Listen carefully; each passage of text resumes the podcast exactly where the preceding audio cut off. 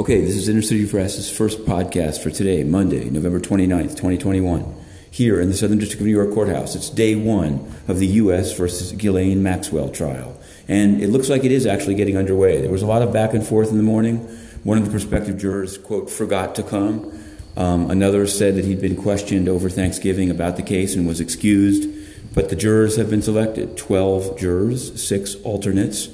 Um, this is a short break while they're waiting for them to get in place. Now, it turns out that because COVID is still an issue, and I note that because that was one of the bases we asked for a call in line for. We said call in lines, which have existed in this case, public call in lines to listen to the proceedings, which have existed in this case throughout, um, shouldn't be discontinued at this time. COVID is not over. Plus, there's a lot of interest in it.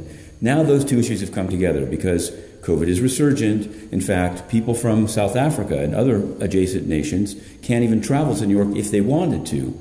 Be aware that the Lolita Express, yes, did travel to Africa with a passenger list um, that people are aware of. In any event, there's no call in line, so we've been live tweeting the proceedings. We've put, we've put out the numbers of the selected jurors, all the back and forth, and next one, next up, are the opening statements. The government estimates at 25 minutes.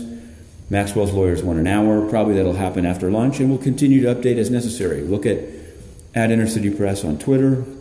We'll be doing some podcasts. We did a vlog. It's the court case cast, the full coverage, songs, and we're going to have something a little bit new later in the trial. But uh, for now, uh, we also covered a, district of the District of Columbia case this morning, which was available by, by call. Mr. Byerly, he has an April 11th trial. Um, it's strange that that case would be so easy to cover and this one be made so difficult.